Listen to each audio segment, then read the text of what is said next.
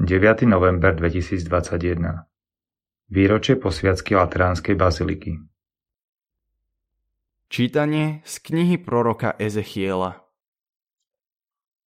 Aniel ma obrátil k bráne pánovho chrámu a hľa, spod prahu chrámu vyvierala voda smerom na východ.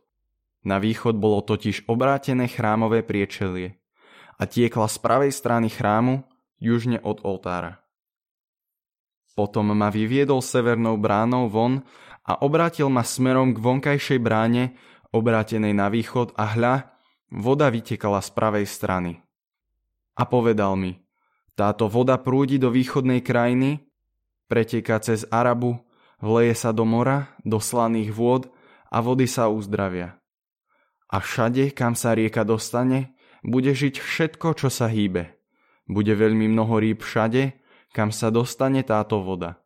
O zdravie a žiť bude všetko, k čomu sa rieka dostane. Pri rieke na oboch jej brehoch budú rásť rozličné ovocné stromy. Lístie z nich neopadne a nikdy nebudú bez ovocia.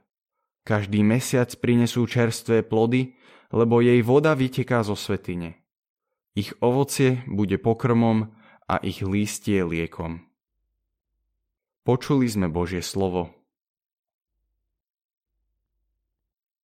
Riečné ramená obveseľujú Božie mesto, posvetný stánok Najvyššieho. Boh je naše útočište a sila, aj najistejšia pomoc v súžení. Preto sa nebojíme, hoci by sa chvela zem a vrchy nad dno morské padali. Riečné ramená obveseľujú Božie mesto, posvetný stánok Najvyššieho. Riečné ramená obveseľujú Božie mesto, posvetný stánok Najvyššieho. Nezachveje sa, veď Boh je v jeho strede. Už od úsvitu mu Boh pomáha.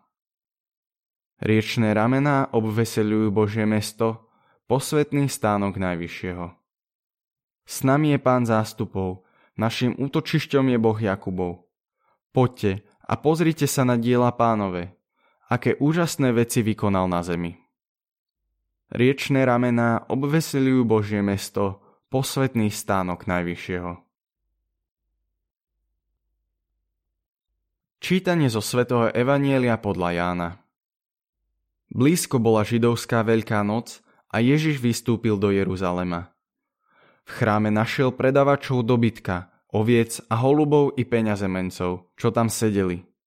Urobil si s povrázkou bič a všetkých vyhnal z chrámu aj ovce a dobytok. Peňazomencom rozhádzal peniaze a poprevracal stoly a predavačom holubov povedal Odneste to odtiaľto, nerobte z domu môjho otca tržnicu.